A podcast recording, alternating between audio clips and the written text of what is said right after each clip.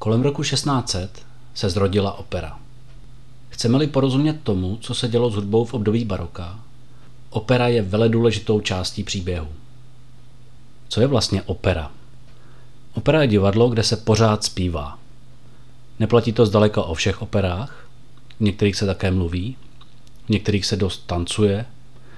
V hudbě 20. a 21. století už může opera vypadat všelijak, dokonce se v ní klidně nemusí zpívat vůbec. Ale to nás nemusí teď znepokojovat. Prototypem opery je prostě divadelní hra, ve které se zpívá od začátku do konce. Když se vypráví ten příběh o počátcích opery, většinou se začíná ve Florencii kolem roku 1600. Scházela se tady skupinka učenců, kteří se pokoušeli vzkřísit antické drama. Oni ale moc nevěděli, jak antické divadlo vypadalo, tak z toho vznikla opera. To byla taková brutální zkratka. Berte ji s rezervou, teď se pojďme podívat trochu blíže. Divadlo, ve kterém se zpívá, samozřejmě nevymysleli ve Florencii. Hudba doprovází divadlo prakticky od jeho počátku. Starověké divadlo hudbu zahrnovalo, při nejmenším z části bylo zpívané. Pak tu máme třeba středověké duchovní hry, které negramotným lajkům znázorňovaly příběhy z Bible. Tam hudba také figurovala. Bezprostředně před vznikem opery v 16. století se v mnoha různých typech divadla objevují hudební čísla. Ale to, že se zpívá durch od začátku do konce, to je zřejmě právě něco specifického pro novou podobu divadla operu. To označení opera se začalo pořádně používat až v dalších stoletích. Ale že jde o svébytný typ divadelní podívané, že je to samostatný žánr, který drama a hudbu propojuje dosud nevýdaným způsobem, to bylo jasné velmi brzy po roce 1600. Jak to tedy začalo? Ve Florencii, na severu Itálie, se ve druhé polovině 16. století scházely skupinky intelektuálů, umělců, hudebníků. Některé tyto spolky byly formálněji organizovány, označovaly se jako akademie, jiné byly méně oficiální. A jeden z těchto spolků si říkal kameráta. Vedli hrabě Bardy a patřil do ní také Vincenzo Galilei. Ano, to jméno nám je právem povědomé, Slavný astronom Galileo Galilei byl jeho syn. Mohli bychom říci, že syn loutnisty se stal fyzikem a astronomem, ale nezapomínejme, že hudba, matematika a astronomie byly už od antiky vnímány jako něco propojeného nebo spíš dokonce jednotného. Vincenzo Galilei, skladatel, loutnista a hudební teoretik, zkoumal také fyzikální podstatu zvuku. Ale pro vznik opery je důležitý spíše zájem o jiné antické myšlenky než o harmonii vesmíru. Florenská kameráta a další spolky se zajímali o Platonovi a Aristotelovi názory na poezii, hudbu a divadlo. Skladatel by měl začít slovem, pak teprve by mělo jít o rytmus a pak teprve o melodii, nikoliv naopak. Hudba nemá dominovat slovu, ale má mu sloužit. Zároveň znali Aristotelovo pojetí katarze, spoluprožití či empatické pochopení toho, co prožívají postavy v dramatu – Kameráta vycházela z přesvědčení, že starověké řecké divadlo bylo zpívané, protože samotná řeč by tak intenzivně na emoce zapůsobit nedokázala. Tento předpoklad není vůbec mimo, když vezmeme v potaz, že ve starém Řecku poezie, divadlo, hudba a další, dnes bychom řekli muzická umění, měly k sobě velmi blízko. V každém případě florenská kameráta usilovala o realizaci antických myšlenek, které se jim líbily a které zároveň uváděly do praxe – O tom, jak se to provozovalo ve starém Řecku, věděli málo, ještě o dost méně, než víme dneska. Tak si to prostě vyložili tak, jak jim to tehdy dávalo smysl. Dočetli se, že ideálem zpívaného přednesu byl v antice jeden zpěv doprovázený struným nástrojem. Staří řekové tomu říkali kytarodie. V 16. století měli úplně jiné nástroje a úplně jiné hudební myšlení, takže prostě ty starověké myšlenky realizovali ve svých podmínkách. Kritizovali soudobou složitou polyfonii, protože nevyhovovala těm antickým ideálům. Často nebylo v tom pletivu hlasů rozumět textu, často hudba dominovala nad slovy. Kameráta provozovala jednohlasý zpěv, doprovázený loutnou, případně dalšími nástroji. Říkáme tomu, a oni tomu také tak říkali, monodie. Forza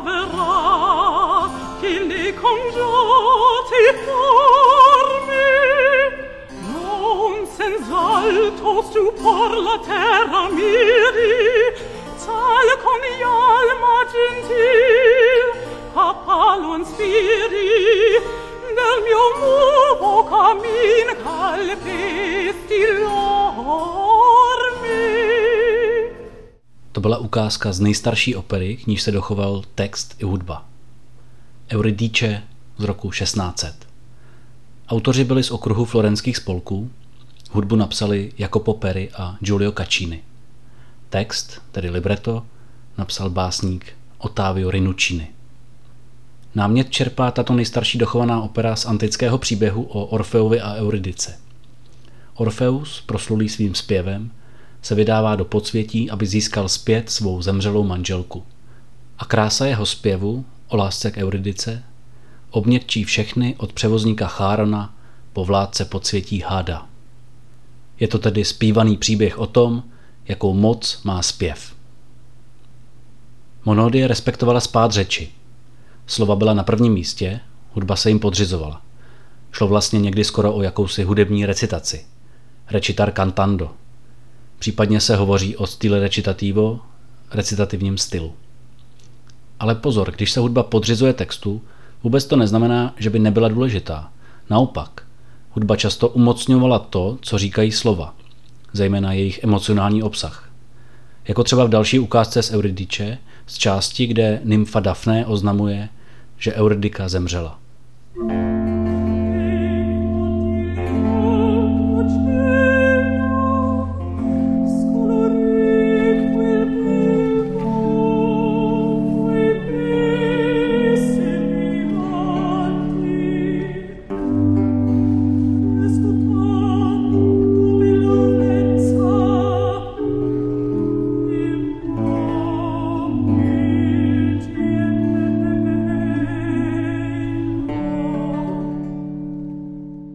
Ve stejné době, také v roce 1600, najdeme jiného kandidáta na první dochovanou operu.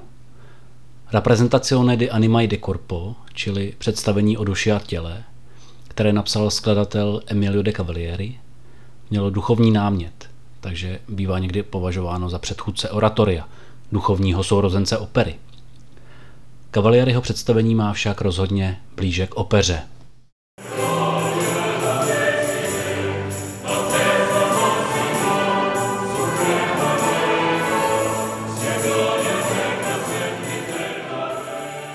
Kdybychom se měli rozhodnout, jestli za první dochovanou operu budeme považovat Perryho a Cacciniho Euridiku nebo Cavalieriho představení o duši a těle, možná by dokonce zvítězil Cavalieri, tedy Řím, nikoli Florencie. Florenská kameráta provozovala spíše civilnější představení. Něco, co by se dnešnímu divákovi možná jevilo spíše jako stylizovaný koncert. Cavalieriho představení v Římě bylo více divadelně pojaté. Položme si otázku jinak. Co byla taková první pořádná opera? Odpověď by nejspíš zněla Orfeo od Claudia Monteverdiho z roku 1607.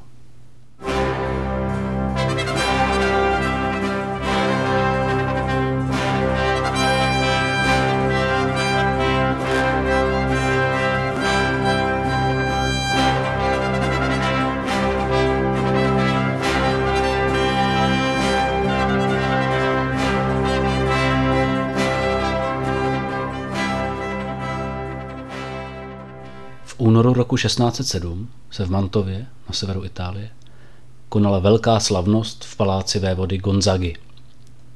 Hudební představení opět zpracovávalo příběh o Orfeovi, jeho lásce k Euridice a odvážné cestě do podsvětí. Monteverdi dovádí k dokonalosti hudební prostředky, které byly v té době k dispozici. Kromě monódie využívá i sbory, byl to tehdy už proslulý skladatel madrigalu, jako kapelník zná různé nástroje a jejich možnosti, využívá i taneční hudbu a tak dále.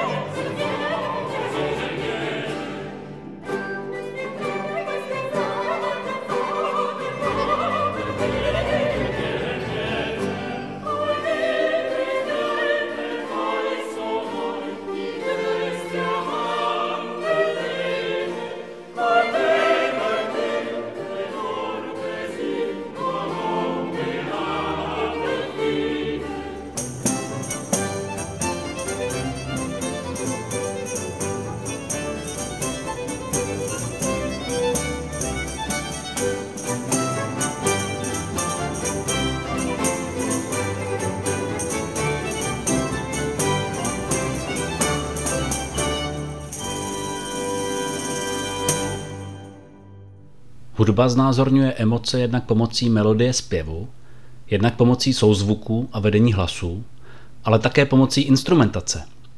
Když se tu znázorňuje radost ze sňatku Orfea a Euridiky a z jejich lásky, hudba to podtrhuje.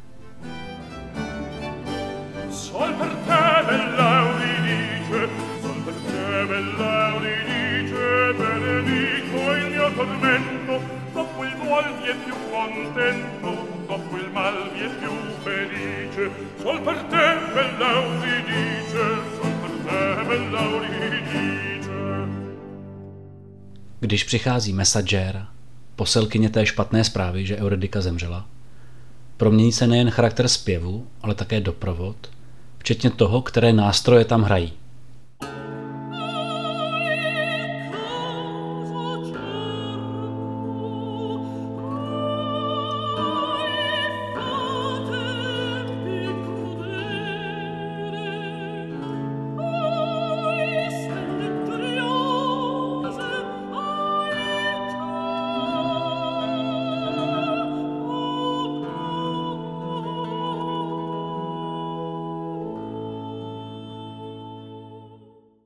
Kontrasty, tak důležité pro každé drama, jsou zde pomocí hudby vyhroceny.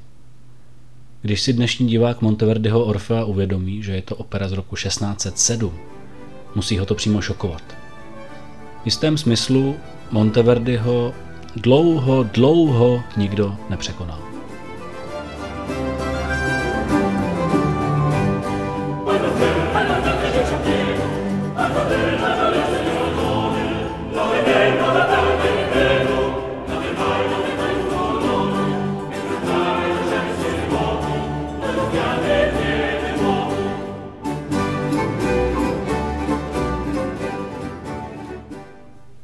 Pokračováním příběhu o počátcích opery musíme do Benátek.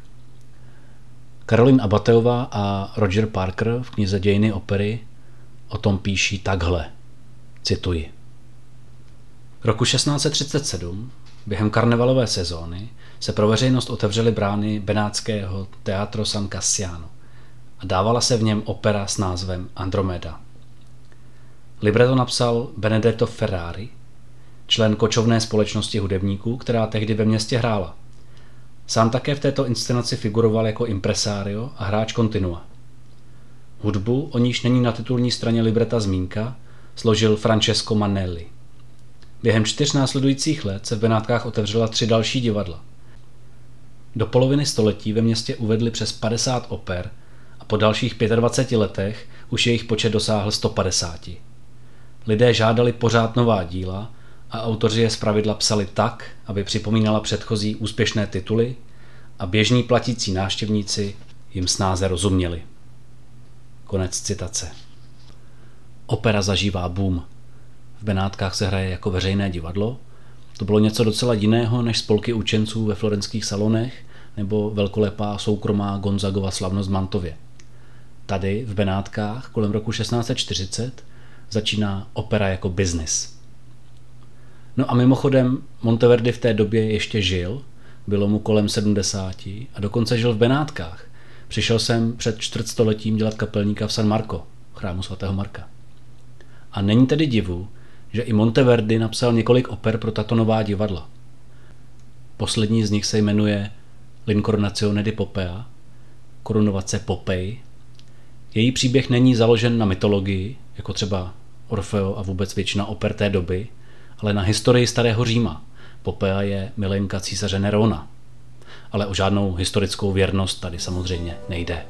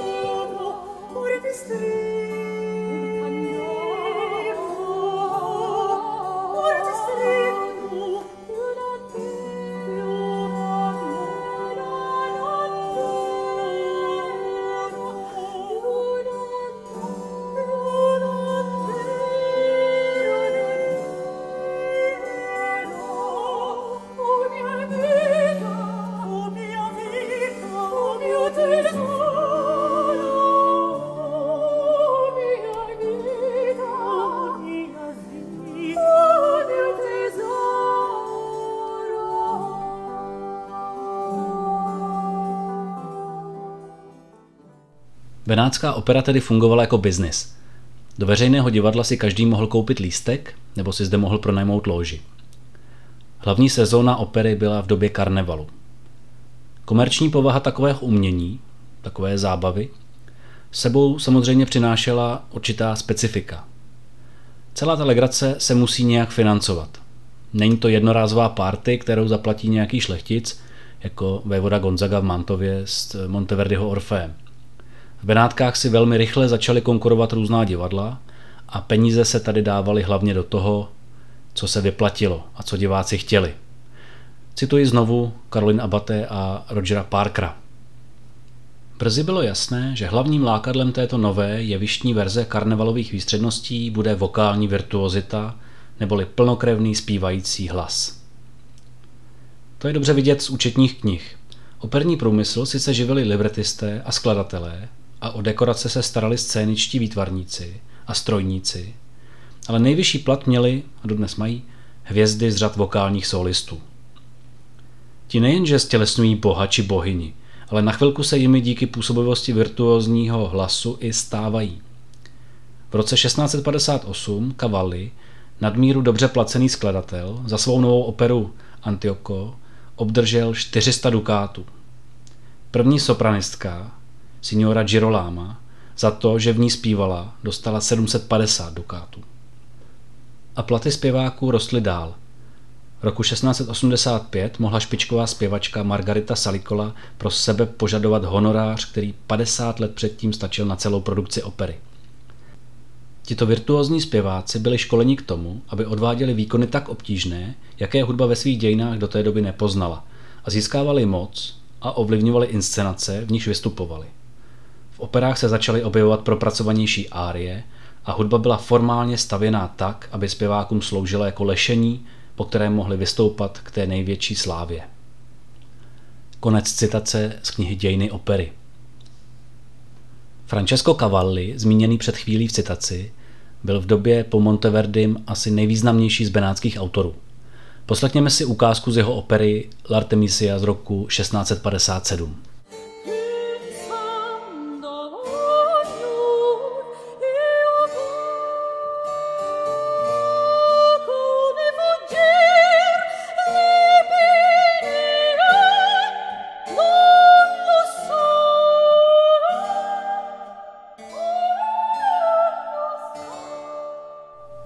Začíná se tedy rýsovat to, čemu říkáme bel canto. Vysoké hlasy nespívaly jen ženy, ale také kastráti. Mladého chlapce s nadějným hlasem někdy vykastrovali předtím, než u něj proběhla puberta, aby mu zůstal vysoký hlas. Tuto bizarnost však nevynalezli kvůli opeře. Dělalo se to hlavně pro potřeby církve, aby byly vysoké hlasy do chrámové hudby. Ženy v kostele samozřejmě zpívat nemohly. Na průpravu zpěváků v první polovině 17. století vzpomíná v roce 1695 kastrát Giovanni Andrea Angelini Bontempi. Cituji. Na římských školách museli žáci věnovat každý den hodinu zpěvu složitých a obtížných děl, tři další hodiny pak patřily trilkování, trénování pasáží a studiu literatury. Další hodinu následovala výuka zpěvu. Žáci se učili před učitelem a před zrcadlem, aby si zvykli na správné držení horní poloviny těla a osvojili si dobrou mimiku čela, obočí a úst. To všechno byly dopolední aktivity. Odpoledne pak následovala půl hodina teoretické výuky, poté hodina tvorby protihlasu k základní melodii, následující hodina byla věnována zápisu a provedení kontrapunktu, další hodina byla vyhrazena studiu literatury. Po zbývající hodiny dne se věnovali žáci cvičení na čembalo a kompozici žalmů, motet, kanzonet nebo jiným druhům kantilény dle vlastního výběru. Konec citátu. Dostali jsme se do druhé poloviny 17. století. Tady končí příběh o tom, jak vznikla opera, divadlo, ve kterém se furt zpívá. Zpěvačky a zpěváci jsou na prvním místě. Zpěv se stává tím hlavním a slova, která před půl stoletím ve Florencii dali na první místo, se zase začínají někdy dostávat na druhou kolej. Začalo zápolení mezi textem a hudbou, které je příznačné pro celou historii opery.